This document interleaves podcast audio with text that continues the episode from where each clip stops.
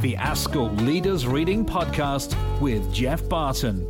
My name's Tanya Douglas, and I am interim head teacher of Chace Community School in North London. And Tanya, great to speak to you. And your titles uh, for the books you want to talk about are all fiction, I think, aren't they? They are, yes. So you like reading stories, basically, which is what I, as an English teacher, did for many, many years. Yes, pretty much. There's enough there's enough non-fiction out there to keep us all entertained and, and engaged in life and sometimes that fiction taking you away and that you you know that creativity around it is is is my genre. Absolutely. So let's take the first title, which is one which will be familiar to people, To Kill a Mockingbird. Tell us why why you've chosen this. I mean, To Kill a Mockingbird is my go-to book. It's one that really influenced me in my childhood, and it's one that when things when the chips are down, I go back to this book. I think living living through the eyes of kind of Scout and, and Jem Finch and those kind of long summers and all of the antics they got that they got up to really kind of reminds me of, of those hot young summers in my childhood and I think that innocence of a child where you know their views of the world where race for example is not loaded with stereotypical you know assumptions that we get from discrimination and socialization I think there's just such an innocence in that book that I'm drawn to and I always come back to. And when you say you come back to, is it a book which you, you read at a kind of defining period of your life and then you do return to, or what?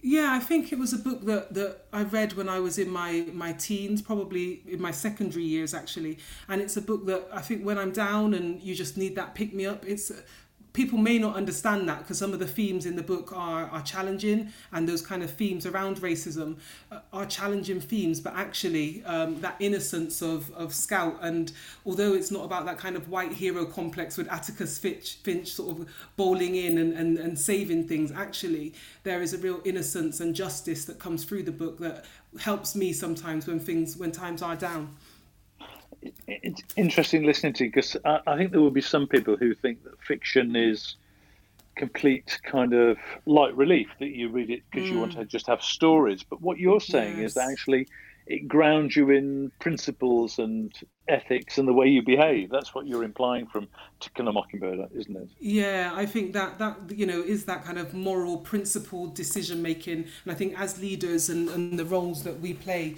um, as leaders it's it's really important and humbling that we come back to those principles and integrity and those ethics. And I think this is one that, that is a good one for me, and I know many other people um, to come back to.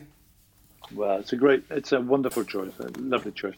Now, what's your your second book then, Tanya?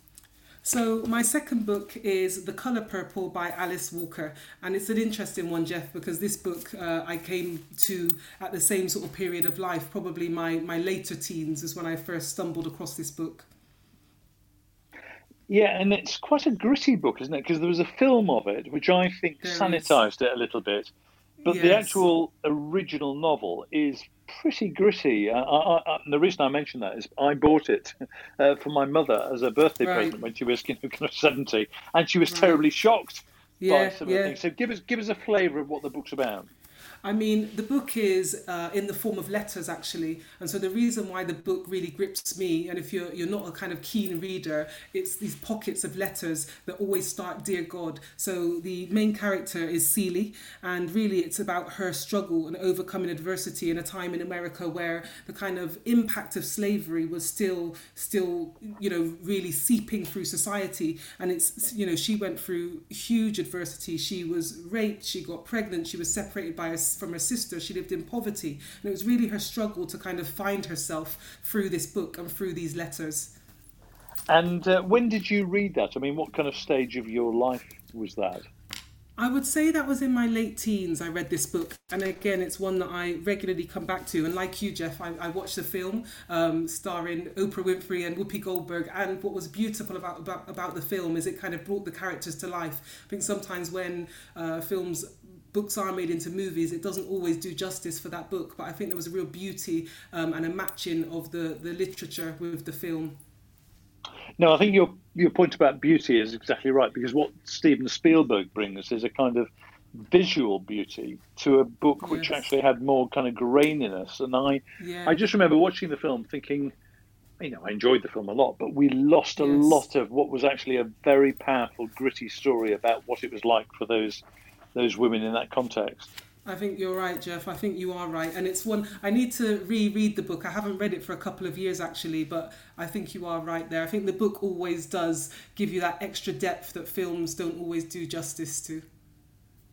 And your final choice is, is a book which is literally sitting on my desk now, which my son Nick uh, gave me, um, who's not a, a massive massive reader. And also, it's a Booker Prize winner, I think, isn't it? And Booker it Prize is. winners sometimes are things that we want to have read but don't enjoy reading because they're kind Absolutely. of hard work. But I think you're going to say this is a book well worth all of us reading. Absolutely, Geoff. You need to pick this book up. The interesting thing about um, my book choices, I was very much influenced by African American um, authors in my younger sort of um, childhood and teens. I think it was the availability really of um, British black authors. And I think as I've got older and kind of my understanding of text has, has developed, um, I've stumbled upon this amazing book, and she's an Anglo Nigerian author, um, Bernadine, Bernardine Evaristo, and the book is called Girl, Woman, Other. And what's the what's the essence? What what is it saying? What's the story it's telling?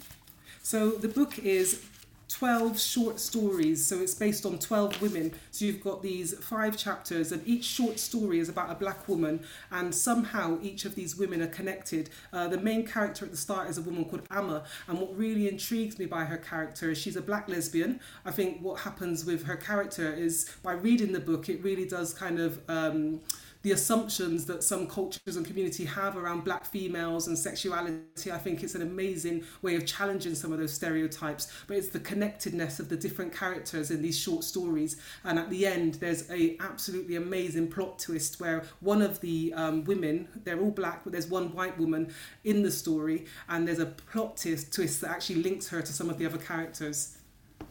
Oh, it sounds sounds intriguing and really good. And thank you so much, Tanya Douglas, for your choices, which are uh, kind of compelling, really interesting, and um, the way you've explained them also has been uh, just fascinating. So thank you very much indeed for your time.